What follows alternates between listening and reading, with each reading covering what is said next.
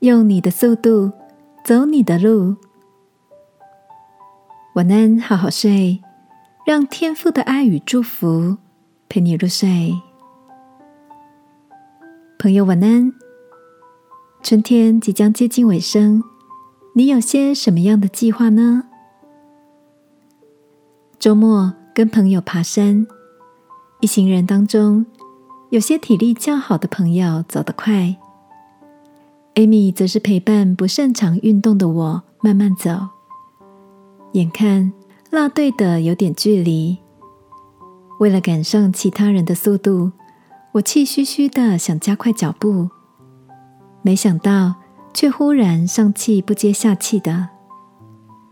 Amy 贴心的提出休息的建议，接着拍拍我的肩膀说：“爬山重要的不是终点。”而是上山的过程，用你的步调前进。需要休息就喊停，不因为别人走得快而焦虑，因为这是你跟自己的旅程。亲爱的，你是否曾经望着别人的背影，想要迎头赶上，却感到力不从心？